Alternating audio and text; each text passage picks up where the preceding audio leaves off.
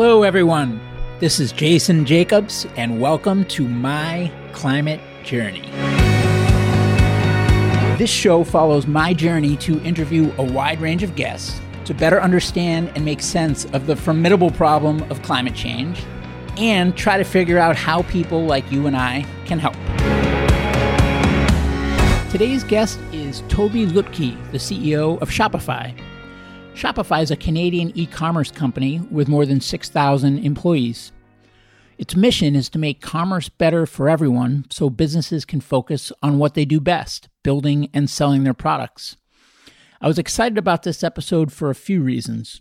One, this is our first members only episode, and I couldn't think of a much more exciting guest than Tobi to kick off the bonus content. But two, Shopify is an important company, and it's not just a huge financial success, but it's also a company that's deeply committed to purpose. And I've heard Tobi talk before about how he wants to make sure that Shopify is a company that's around in 100 years. But he also wants to make sure that the planet is such that it's attractive for the company and us to be around in 100 years.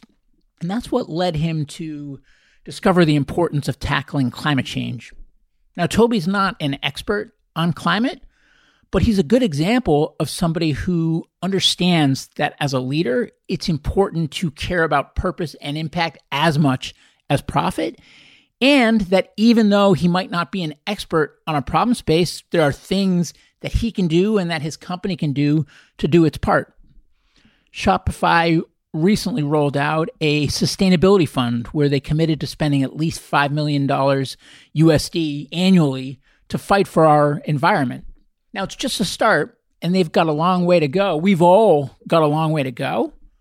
But I think Tobi's a good example of how you can come in not as an expert and you can find a way to have an impact and then increase that impact over time.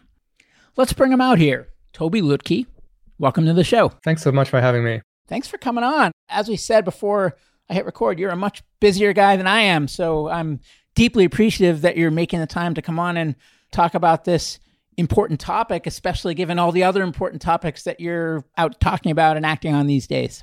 I love your show. And I think it's this is a topic I love to talk about, but I actually don't get a chance to talk about. So this is just my pleasure. Well, I publicly invited you on Twitter to come on the show without knowing that you were a listener. So I have to ask, how did you find our little show, if you even remember? Like over the last couple of years, me and my wife have gone deeper and deeper into the topic of climate change, specifically, like especially with decarbonization, negative decrementing carbon. We have a small team like working on this, and we found that there's for such a big space, it's amazing how few people are scratching below the surface. So when I was sort of lamenting the fact that it seems like the motivator for a lot of people in the space is maybe not actually having the impact, but rather sort of doing something that they can feel good about. People told me, it's like, oh, yeah, that sounds what Jason tends to discuss. And you should really listen to the podcast. So this is how I found it. Awesome. Well, it's such an honor to know that you're a listener. And I have to say as well, in prepping for this discussion, I mean, obviously, I knew Shopify by reputation, but I learned a lot about your approach. And there's a number of elements that really kind of speak to me, not the least of which is I feel like I would need a Harley. So the reason that you have a Harley and Harley is such a great compliment to you and also the approach about this collective that's looking to unpack this problem and learn about this thesis kind of thing and that that kind of keeps people motivated over time but it's not a capitalist pursuit to get rich or provide jobs. I mean those are important byproducts, but not the driver. And then just kind of the continual learning and adapting and just kind of constantly taking you where solving the problem in a more holistic way takes you. That is really the MCJ spirit. So without officially being part of the community until today, you really embody the MCJ ideals. So thank you for that. But why don't we, I mean, just for me, but also just for any listeners that might not be aware, what is Shopify? This has been a long story now, and it was in back in 2004, really very different age of the internet. For one reason or another, I found myself starting this online business. I was selling snowboards, and I really did have a garage full of snowboards and bindings and goggles and all these kind of things. And my role in this little two people diode startup thing was to do the technical side. And I imagined being able to set up an online store would be something that I can do probably in an afternoon because 2004 is a long time ago. It's 16 years ago now, but like there was a dot com rise and crash, and most of those companies were e-commerce companies. Like all the ones people tend to make fun of if they even remember the dot com crash. It's like the Webvans and pets.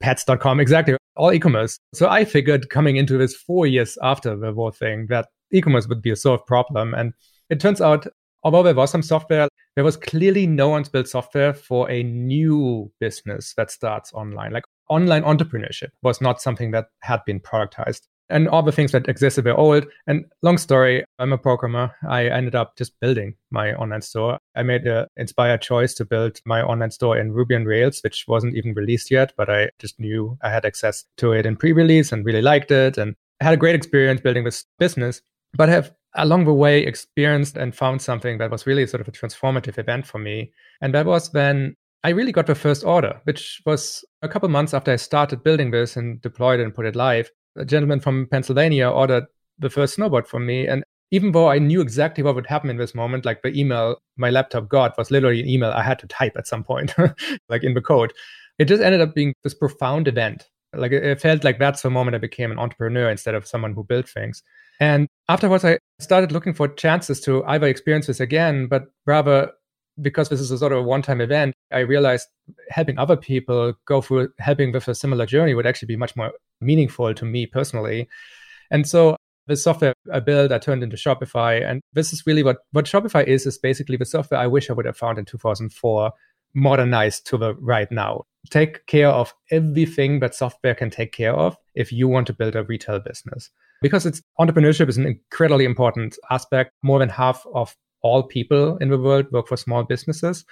Small businesses die for one reason or another at times. So there needs to be significant replenishment of this to keep the pool there for all these economic impact for, for employment and also just for new product generation, new idea participation.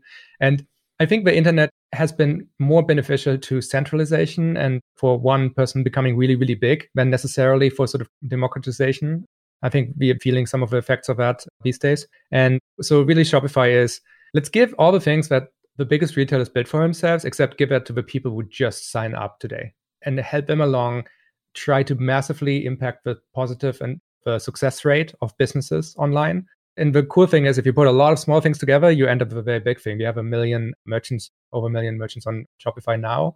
And if you put it all together, all the business which start on Shopify and now using it, in terms of volume, it would be the second largest retailer after Amazon in the United States for online sales. So it's a good story that's seen us grow from like the two of us all the way now to like 6,000 people and it's a public company and we prioritize learning, exploration, having a hypothesis and figuring out what the answer to it might be. And this has been our path. I heard you talk previously about how there was a transition point from thinking about the technology. The business was a black box, and that at some point you transitioned and then really kind of took on being a steward of the system of Shopify and not just the output that came out the other side. But I get from Shopify a deep sense of purpose. And I'm curious is that something that you had going in, or was there some kind of hit your head in the shower moment along the way? When and how and why did that purpose get infused in the company? I think the driving purpose initially was curiosity and the desire to have a kind of problems for which we would have to learn interesting skills to solve them. I remember this with my co-founder Daniel. When we were deciding what to do, should we really do this Shopify thing?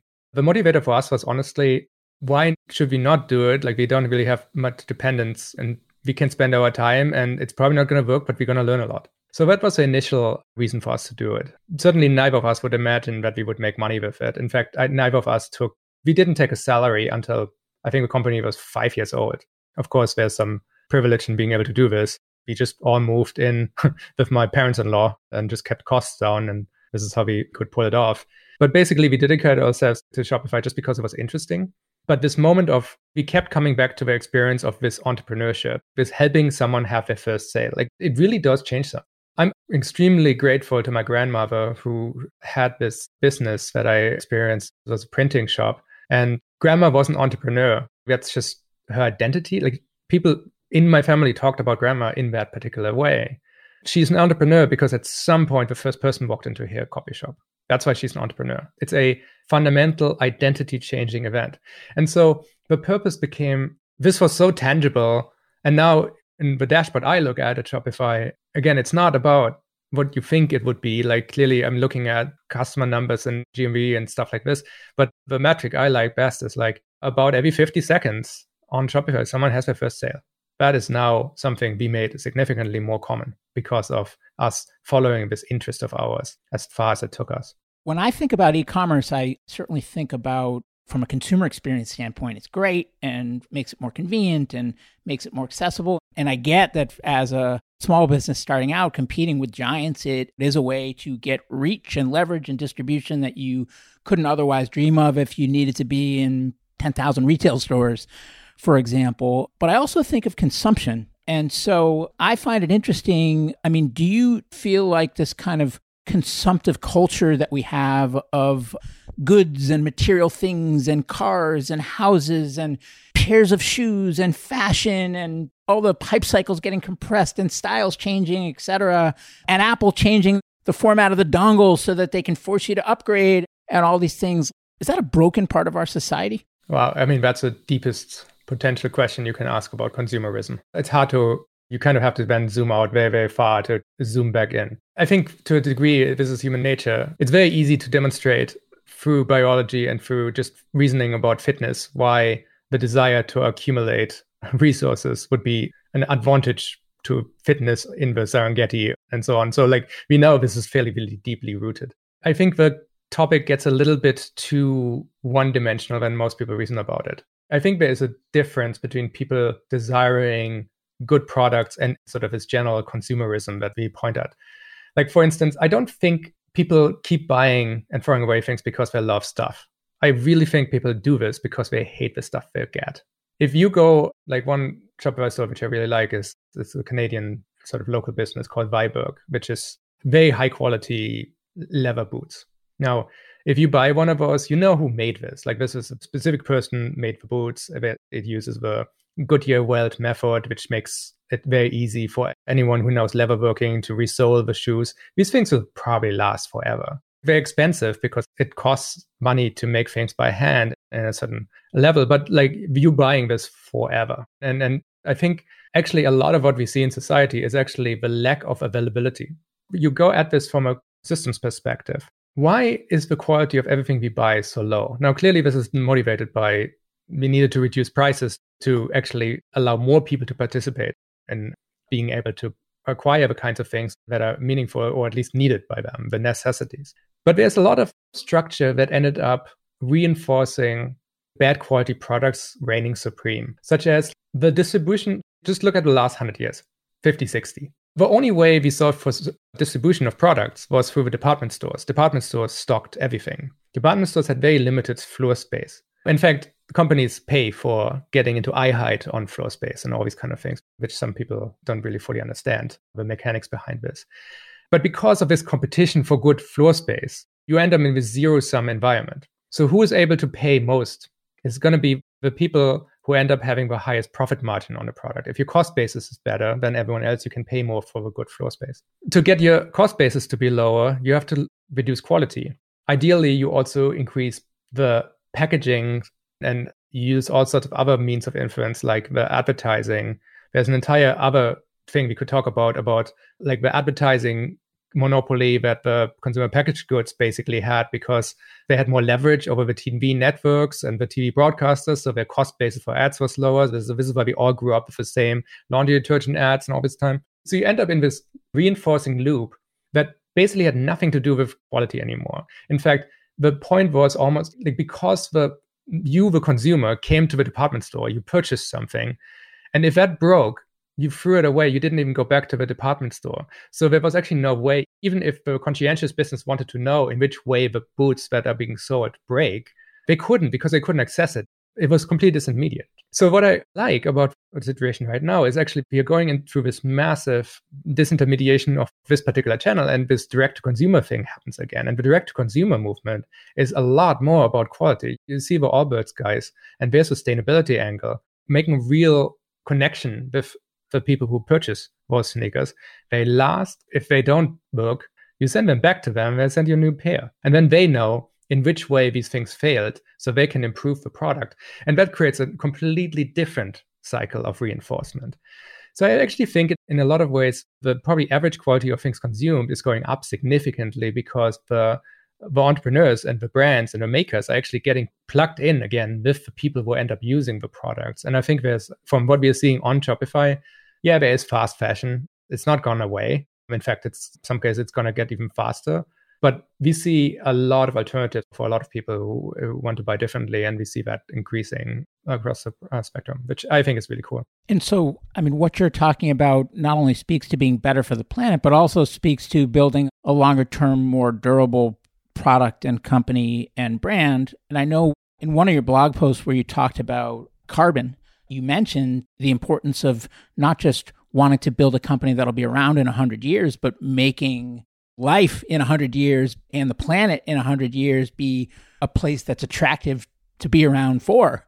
And I'm curious, where did that come from? I mean, how and why did you start taking that long view? And why do you think it's such an exceptional one, given that it seems to make so much sense? I try to hold myself in the company building to the high standards I can sort of think of. I use a term called comprehensivism, which is a lovely term coined by Buckminster Fuller, which really sort of says you need to think about you are not allowed to micro optimize in your sort of arena. You have to look at comprehensively the entire planet. And so what that means to me is that like a company, especially company, companies are important. We all spend enormous amounts of time if we work for companies with these companies. That's where a lot of our effort goes into. That's where we spend a lot of time. That's where a lot of our camaraderie comes from. And the journey we are on is kind of path dependent on what the company is doing. So companies need to, in my eyes, think about the world really, really holistically and specifically understand what the externalities are of the companies. Now, externalities is a topic which comes up in climate all the time. We know that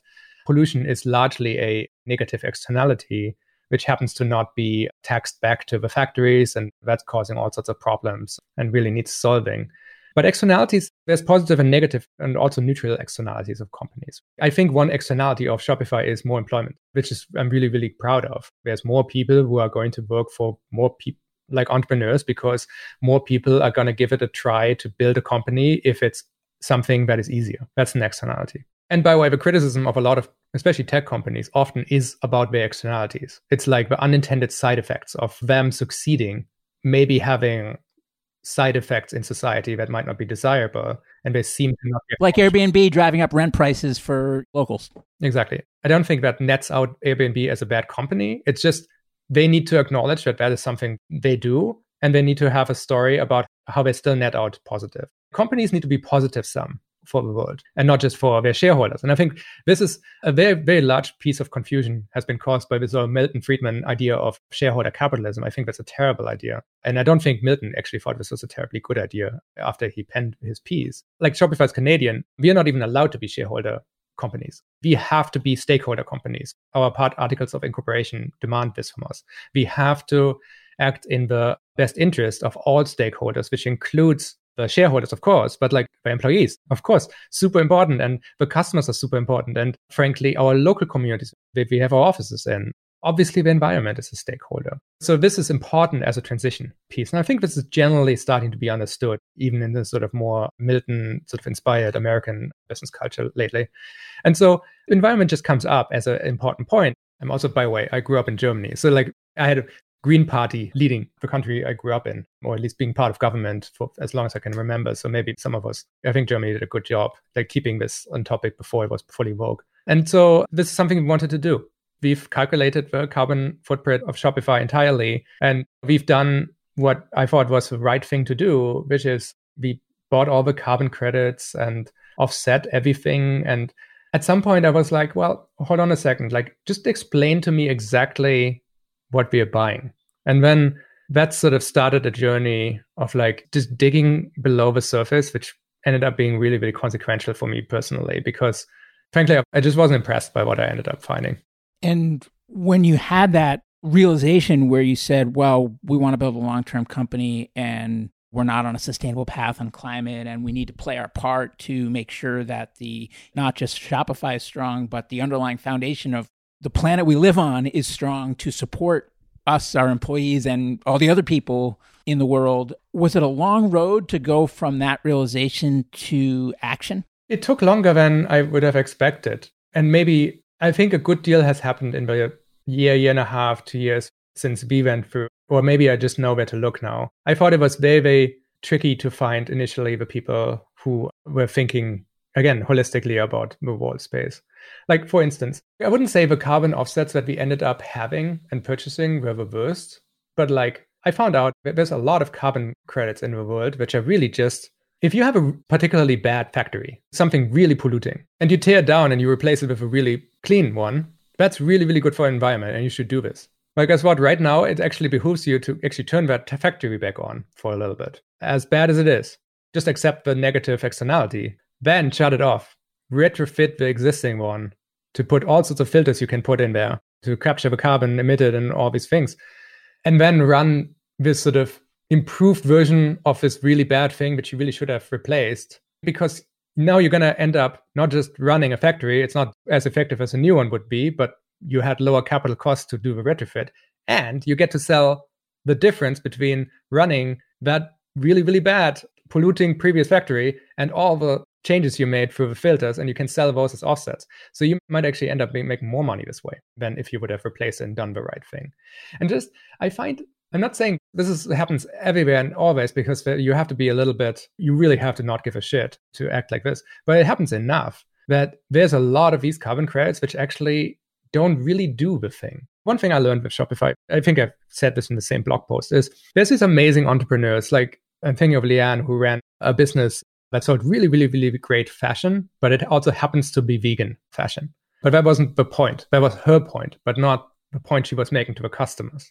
She just sought really, really good articles. The way she explained this and why she wanted to run this particular business is because she said every single time someone purchases a piece of outerwear, they actually vote. It's a democratic process. They vote not just for me as an entrepreneur, they actually vote for literally everything that made this product happen. And if you have two businesses next to each other and one of them causes an externality like animal cruelty, which is uncaptured as an externality, and the business right next to it is vegan but sells better products, every dollar that doesn't go to the animal cruelty one but goes to the vegan clothing thing actually votes for the entire planet to rearrange itself to provide more of that because that is the market you're pushing. That's what you're causing. So people actually change the world significantly by the way they spend their money. And so this is on my mind when I'm saying, what am I actually buying? What am I actually going to cause the planet to provide me more of? Do I want more factories to be turned off or turned on again, even though they shouldn't?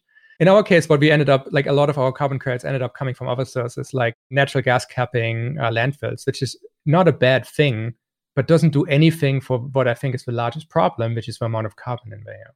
Just backtracking a bit, was the first thing that you committed to doing then figuring out how to get the company to carbon neutral within the walls of the company?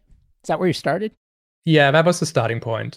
I forgot. I know there's like three levels of us. I just forgot the right terms for them. But we want to get as far as we can. We want to take this as far as we can and just trying to understand what it actually takes, where our emissions are. Even that was a tricky project. It's harder to do this than you might imagine, especially for something. Just to understand where you are today, let alone set a benchmark and figure out how to make those improvements. Well, and also you get into these sort of subtleties. So, like a package traveling from one point to another. So, that has been caused by Shopify was involved in brokering the transaction, absolutely.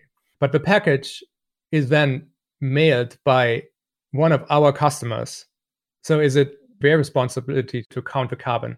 But it's also transported by UPS. They are technically driving the trucks and or flying the planes. So isn't it their responsibility? Trying to make these decisions is actually like how do you count this? It's a weird analogy, but it's kind of like when you're shoveling the public sidewalk in front of your house, and where does your house stop and the neighbor's house start? And since you're shoveling it anyway, shouldn't you just shovel the whole sidewalk? Because people walk down the whole thing, they don't just walk down the piece that touches your yard. I think that's the point you're making. Where the lines of demarcation stop so that everyone owns their piece, but that collectively we get the whole thing? Exactly. And I think what we ended up deciding is we seem to care more about this than everyone else. So we're going to do two things. One is we shovel the entire sidewalk, ideally, because we just apparently care more about sidewalks being snow free than everyone around us. But B, let's make it really, really, really, really, really simple for everyone who also happens to agree that sidewalks shoveled are a good thing to get their sidewalks shoveled, ideally with a single click and some robotics involved or whatever. I'm overstretching the metaphor, but this is sort of a role we want to play.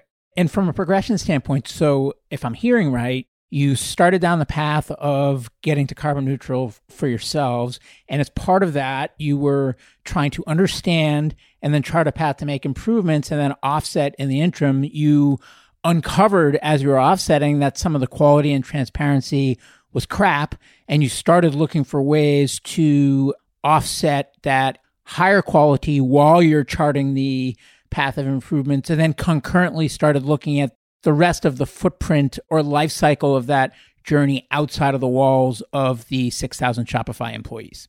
Exactly. And specifically i try to reason about these things from first principles if i can. Like it's, it's hard to do this. And i'm also like i don't have a background in i'm not a chemist I can basically just repeat what other smart people say and then hopefully synthesize some of those kind of ideas. But the fundamental problem that I keep coming back to is right now this planet is pumping about a 10 kilometers by 10 kilometers by 10 kilometers cube of pure carbon atoms into the air every year. Just from a land use issue, if we would be super efficient at getting carbon atoms out of the air and just being able to fuse them together into a stable cube, I don't even know what to do with a 10 kilometers by 10 kilometers cube. It's like, where do you put that? And that's just what we add to the air every year. My issue is with so much about in the sustainability circle and in climate circles is that I don't think we acknowledge the problem. Like even the Paris Accord is largely about how we can stop growing the cube rather than getting anything out of the air. So I have a CO2 meter here behind me. I have one in this room I'm in I have a big window. It's only cracked open. So now currently it's at 770 uh, ppm, which means I should open the window more. But even if I would open the window now perfectly and there was would be a wind, it would go down to 400 something ppm. At the beginning of industrial revolution, it would have shown 225 or something with outside air. We put a lot of extra carbon into the air. and there's all sorts of interesting effects which you don't have to get into that come from having tangible problems. I said I wouldn't get into it. I really shouldn't. But it's like once you're over a thousand, your IQ drops. they tested this over and over again. If you're in a room with too much CO2 in there, everyone's ability to do mathematics and so on actually deteriorates. So, like, from a purely intellectual perspective, we really should solve this problem, even if we're not worried about the planet. We, we can agree that we don't want to make all of society a couple of IQs dumber by just pumping more and more carbon into there.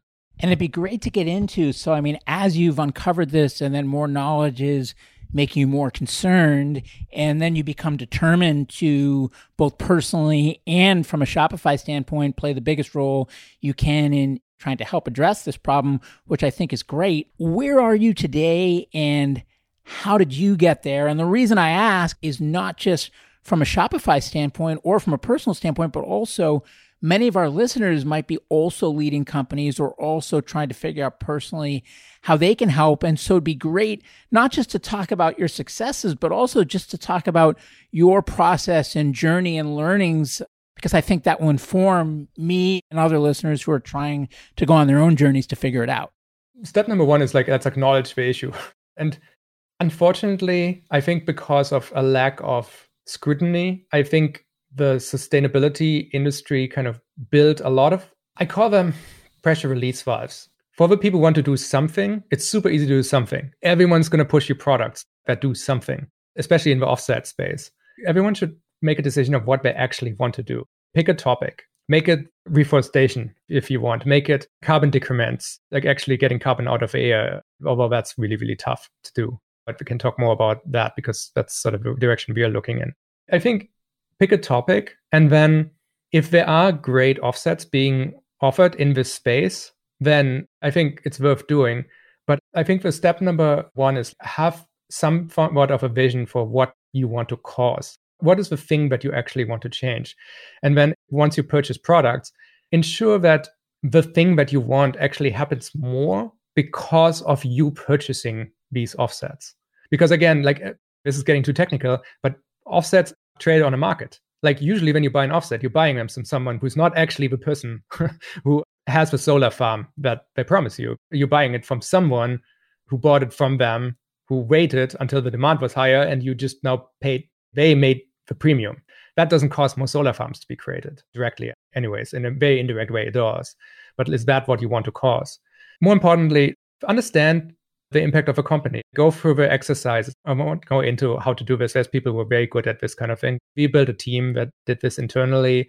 For many other companies, emailed me and said, Hey, we've gone through this exercise. Can you sort of eyeball our approach before we announce it? And then we are happy to do so. We have some really, really great experts on. What do you call that team, by the way? Is that a sustainability team or does it have a different name? We call it sustainability team for simplicity. And where does it live? Who does it report into? It reports directly into my chief of staff. Got it. And so that decision was made because you see it as a cross functional activity that shouldn't report into any one specific function, but should have purview in a more holistic way across the organization? Yeah, exactly. I mean, the goal of that team is to get everyone aware of a decision they make. And people are thinking funnily about decision making. My experience has been whenever a decision has to be made, there's usually like, yeah, there's a couple of bad ways to go, but those are actually super disciplined companies which think well about decision making. Those are usually fairly easy to discard. But a lot of effects and the quality of the business ends up coming from recognizing that there's like five or six or seven good decisions that you can make, but that they all have very different long term repercussions. And so, not stopping at saying, hey, we discovered one of the good ways to go. Actually, let's look at all the good ways that we could go and then see if there's other stakeholders we can take into account and realize that one of those ways ends up being superior. This really around sustainability is fairly often the case. Again, because there are so many products that are really kind of, this is not a new idea, but I do think that a lot of products being sold around sustainability and around offsets are really the modern equivalents of uh, Catholic indulgences. Here's a way for you to pay money, which is something that's dear to you and you can sacrifice here so that you can feel better or that you can get some checkbox on some report. I think it is important to just think a little bit deeper about these effects. Also, the community, the sustainability community or the decarbonization community has to come up with better labels. It has to figure out how to explain if something is avoiding more carbon to get into the air or if something actually decrements carbon. And sometimes this gets really difficult. Like, what's a tree? A tree is a solar powered, self repairing, self replicating machine that takes carbon atoms with the help of sunlight out of the air and then turns it into wood or whatever. That's cool. Sounds amazing. Problem is, 30 years later, the tree's done with that, and then it's going to release all the carbon back into the air. Is that actually decrementing carbon by itself? Probably not. It certainly helps us temporarily if you have more forest cover then we get a bunch of carbon out of the air, but it's going to come back. So we buy time. If we really want to sequester carbon using trees, we have to look at other ways of doing it. But this gets into a lot of people will faint even hearing this. But honestly, if you plant quick growing trees and then after a certain point of maturity cut them down and bury them, that's actually a lot better for the environment than it is to just let them grow as heretical as it sounds, because luckily decomposition doesn't work really well underground because it doesn't have enough oxygen there.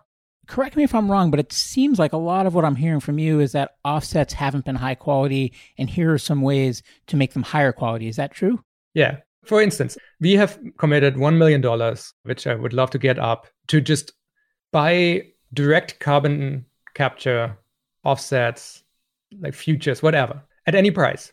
Right now, there's basically two companies which do direct air capture or free. All of them in prototype, none of them at scale, really. Climeworks has a proper plant, but you end up paying like 500 600 700 dollars up to $1000 per ton of carbon that has actually been taken out of the air that's you can buy a ton of carbon offsets for $6 sometimes I guess I'm finding, I mean, we could have a whole conversation just about that, but I have a more fundamental question, which is if the logic is that offsets are crap and here are some ways to have higher quality offsets. Couldn't you use that same logic and say, well, higher quality offsets are crap, and what you really need to do is, if you want to solve this in a more sustained way, is reform capitalism and get out of the mode of GDP growth at all costs and be more about harmony with the planet and with our resources and with our society and fixing inequality and things like that versus a healthy economy as a growing one. This immediately gets into the continuing on economy growth without capturing or somehow taxing or somehow dividending the negative externalities. This can only lead to one space. And I don't think anyone, like not an economist in the world, who wouldn't agree that this is causing a huge problem for the environment. I don't think we need to actually say goodbye to the entire idea of capitalism. I think capitalism can, like stakeholder capitalism, we need to reform capitalism. That's, I think, the point. Like, we can't have companies that can make enormous amounts of money by just externalizing all their costs to society. But how do we reform it? I mean, is offsets the primary way that you're advocating that we reform capitalism, or are there other measures that you think would be more impactful, or I guess said another way, just necessary parts of the equation to complement the higher quality offsets? If I had the magic wand, I would create like a global same day carbon dividend idea that's well designed. Again, we have a magic wand. So like this is it's easy to say these kind of things with a magic wand. If I get my hand on a magic wand, this is honestly probably the one edit I would make on the climate side. Because you want companies to the economy markets are really, really powerful markets cause the things that markets benefit automatically. So it is so trivial. Like just take concrete. Concrete is 16% of entire energy usage of greenhouse gas emissions. Massive. It's one of the biggest parts of it. We're using the Portland method of creating concrete, which is probably the worst. It's just the best understood and there's kind of no reason to switch it. Now there, there are companies like CarbonCure which are kind of figuring out, and then some others, forgot the name of the one from New Jersey, which are kind of trying to make this more efficient. But the problem is it takes them so long to convince the concrete makers to do this because basically the concrete makers have to say, I believe in climate and I'm gonna accept slightly higher cost basis for doing this, and I'm gonna use this as a brand to kind of get people to use my concrete, even though it costs a little bit more, although it lasts longer too. But the problem is the guys who make concrete down the road are not doing this. And there's a lot of projects which go to the lowest bidder. And so, I mean, I'm not explaining you anything you don't know, but like the moment the, the actual energy input is going to be factored into concrete in some meaningful way, suddenly using less energy and using less negative externalities becomes not something that anyone has to argue for. It is self evidently the direction companies are going to go. And I think the effect of that would be significant. And as the CEO of a publicly traded company, do you think that you and other CEOs or that other publicly traded companies for that matter that care about climate and believe that a price on carbon, as you described, is the most beneficial thing we could do if we had a magic wand, do you and others have a role to play in helping bring that about? And also, I mean, do you think it's ever going to happen in our lifetime? I mean, my hope is that this is sort of like first gradually and then suddenly. That would be the way it happens. I mean, to a certain point, like at least in Canada, we have it. It's has large enough holes in it to drive a truck through, but it's a good first step. I hope so. And then can we play a role? Absolutely. I'll be on record saying this is the thing we should do. I think climate is something we have to solve. I emphasize with the people who say, hey, we can solve this problem by turning the lights off every night. I do think even such things end up causing a lot of when you feel like you do something. Once people feel like they do something, they feel like they're doing something. There's a lot of easy ways to do something. I think a lot of people have sort of made changes to their lives that sort of satisfy them, that they are helping with the issue. I think there's a cap to how much effect can come from that. I think fundamentally, we have decided to organize our planet in terms of markets, and I think we need to modify them. I'm happy to go, and I have, when I get a chance to talk to politicians, I bring this concept up a lot. So, where's Shopify on that journey? Because I know we're running out of time here, but do you feel like you're still in the category of kind of doing something and feeling good that it's better than nothing, but not nearly enough, and you aspire to do much more over time? Or are you doing a lot already and you're proud and feel like you're punching above your weight class? How do you self assess on where you are and where you want to be? I think we still very early. There's a lot more to do. And I think we have like the privilege at Shopify to be able to focus on such things and and we want to figure out I'm a techie so I'm almost thinking about Shopify trying to implement the reference implementation, like the thing that is hopefully we can bundle up and saying, hey, here's a set of standards that we found to be useful, how we think companies should evaluate. their own role. And then here's a couple of degrees depending on how far you want to go into how much of a personal impact you can have. And what we want to do is, first of all, it's not just Shopify. We have a million retail businesses on Shopify that we can and now are making it very, very, very easy to get the kinds of offsets that actually we think have a tangible benefit right now.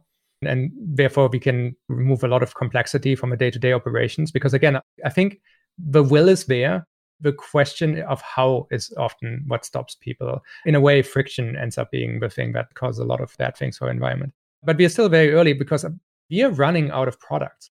If you want to decrement carbon, like actually get carbon out of the air through ways like biochar and actually direct air capture and so on, there might be supply for about $100 million of investment worldwide.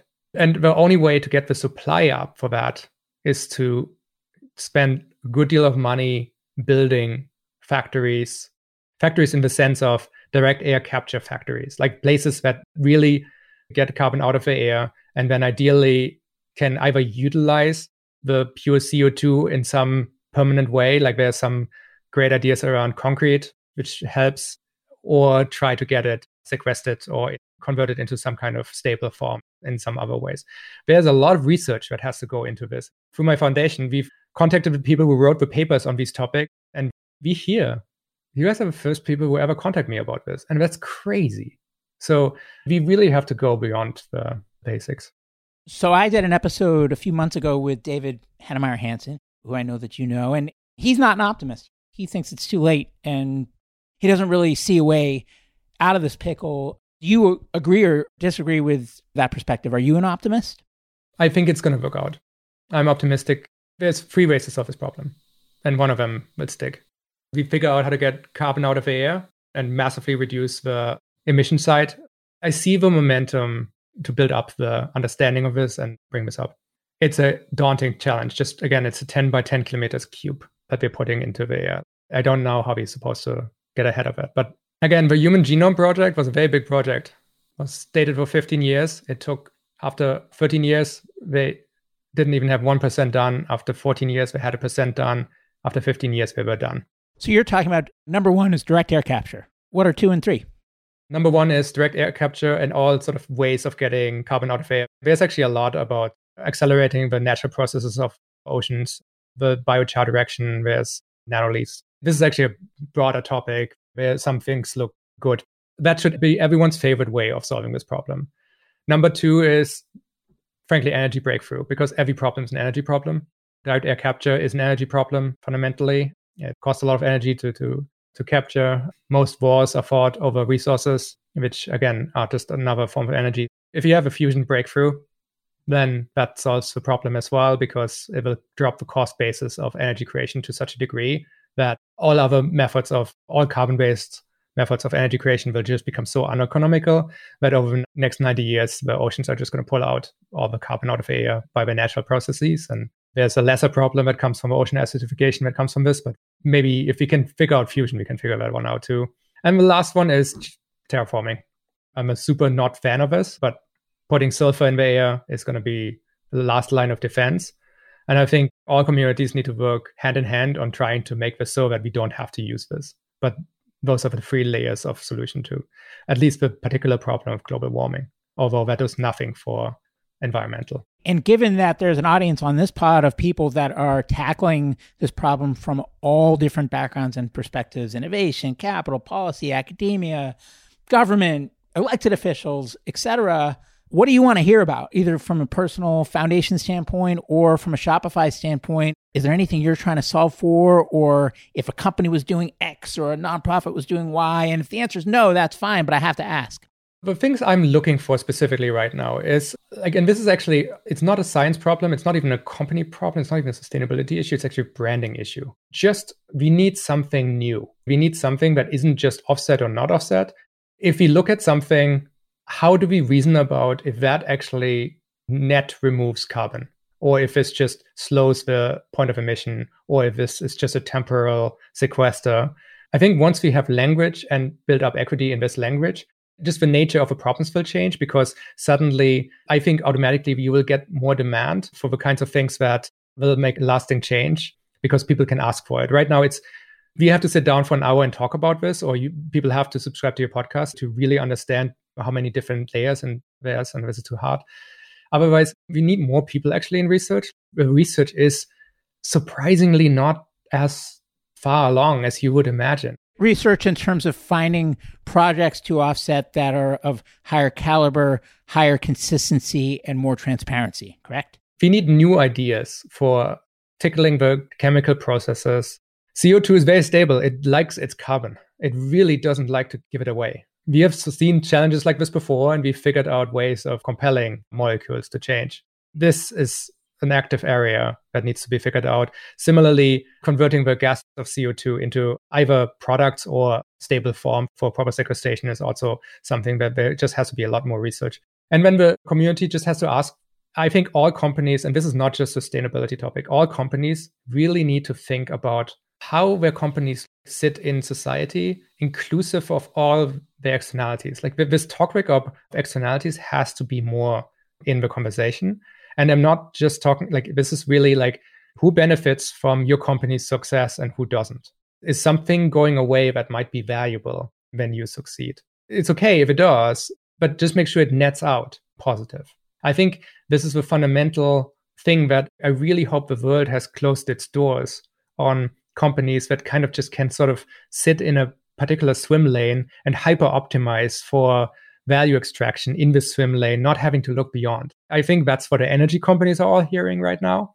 And I think this is what I think every company in the world should be asked. And frankly, for the people who build infrastructure, we should make sure that we make it easier for companies to have a good story, especially on the environmental side. And this is something I'm trying to figure out with Shopify. And then governments, I get it. I understand governments are the ultimative multiple stakeholder environments. We as a society have to move the ovation, the Overton window to the point where the majority opinion is just going to be that every company has to be responsible for its externalities.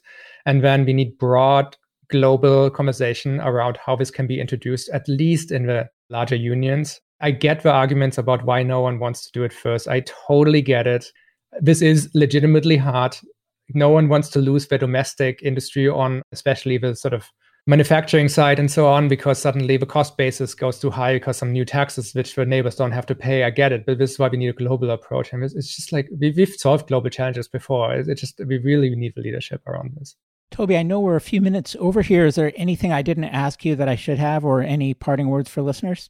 Keep digging deep and the conversation is the most important thing. Like this is underexposed five years ago, if you would have come to me and said, hey, once you do sustainability, we actually will have to go read white papers and sometimes cause some new original research into topics just to get answers on things that seem fairly basic, I wouldn't have believed it. It seemed almost like remember the story I just told in the beginning? Like I came into e-commerce in 2004 and figured we've done e-commerce for all this time. Clearly, we figured out how to do this.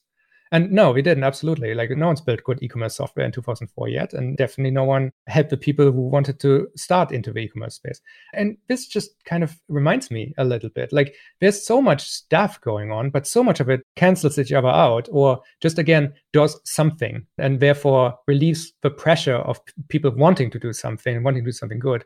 And this is a planet we're talking about. Like e-commerce, who cares? Like what? Shopify would never have happened I imagine something would have come along and maybe fewer people would have ended up having online stores now, which is regrettable, but it's not the end of the world. But sustainability kind of is.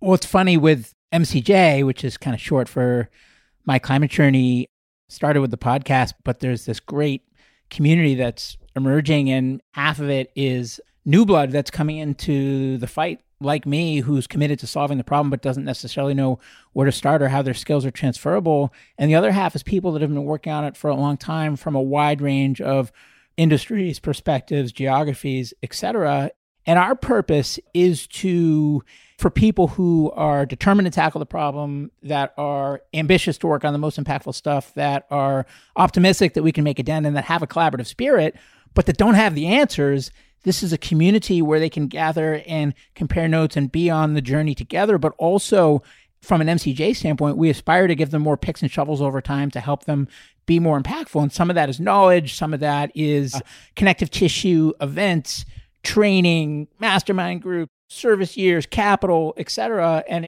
I had never thought of this analogy before, but it almost sounds like what you set out to do with e-commerce in 2004 we're setting out to do with making addressing climate change more addressable for the masses absolutely. This is how all change happens. It's like get a community of committed people together who have a hypothesis about how to do things better and just make it easy for other people to join the movement. That's what software is. That's what information is. That's what podcasts are for. But we need a facts-based very scientific conversation almost take it back to the top and rederive our approach to climate.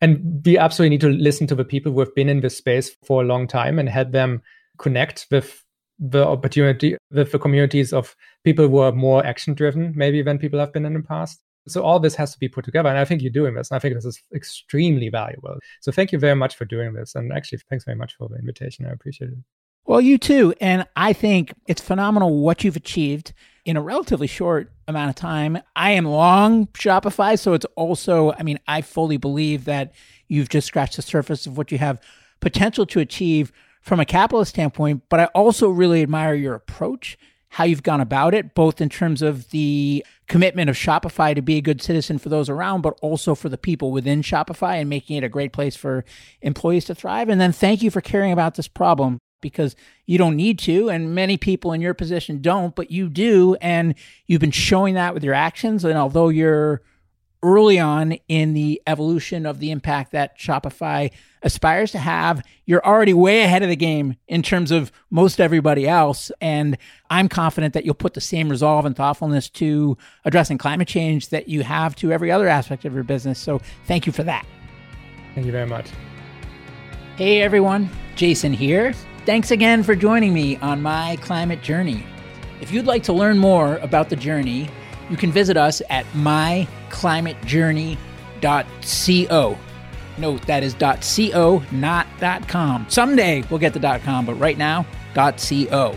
You can also find me on Twitter at jjacobs22, where I would encourage you to share your feedback on the episode or suggestions for future guests you'd like to hear.